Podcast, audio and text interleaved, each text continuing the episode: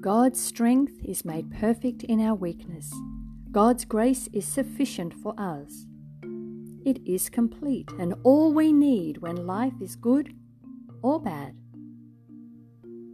It is only when we are weak can anything be done for us completely by God's power and His strength remain in us. Jesus kept Paul the Apostle humble and dependent on Him.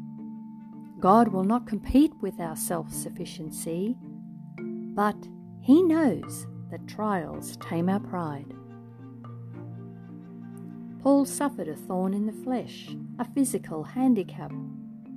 With time, he accepted his ailment and learned to rely on God's strength.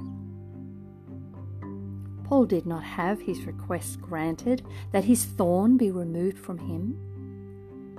God always hears and answers prayer according to his will. Instead of praying for the thorn in your flesh to depart from you, learn from Paul.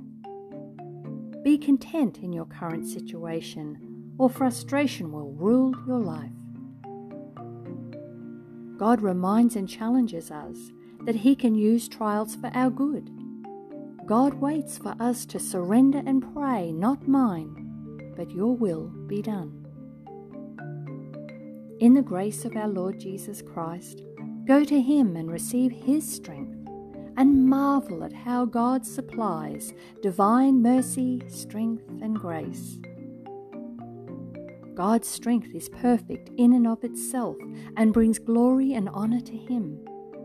Our human strength is incomplete and hinders His supreme care. God's promise of the sufficiency of His grace to bear us up will shelter, preserve, and protect us from being crushed by life's challenges. Our weakness is God's opportunity to show us His capability. God says, When will you get to know me? Trust and rely on me.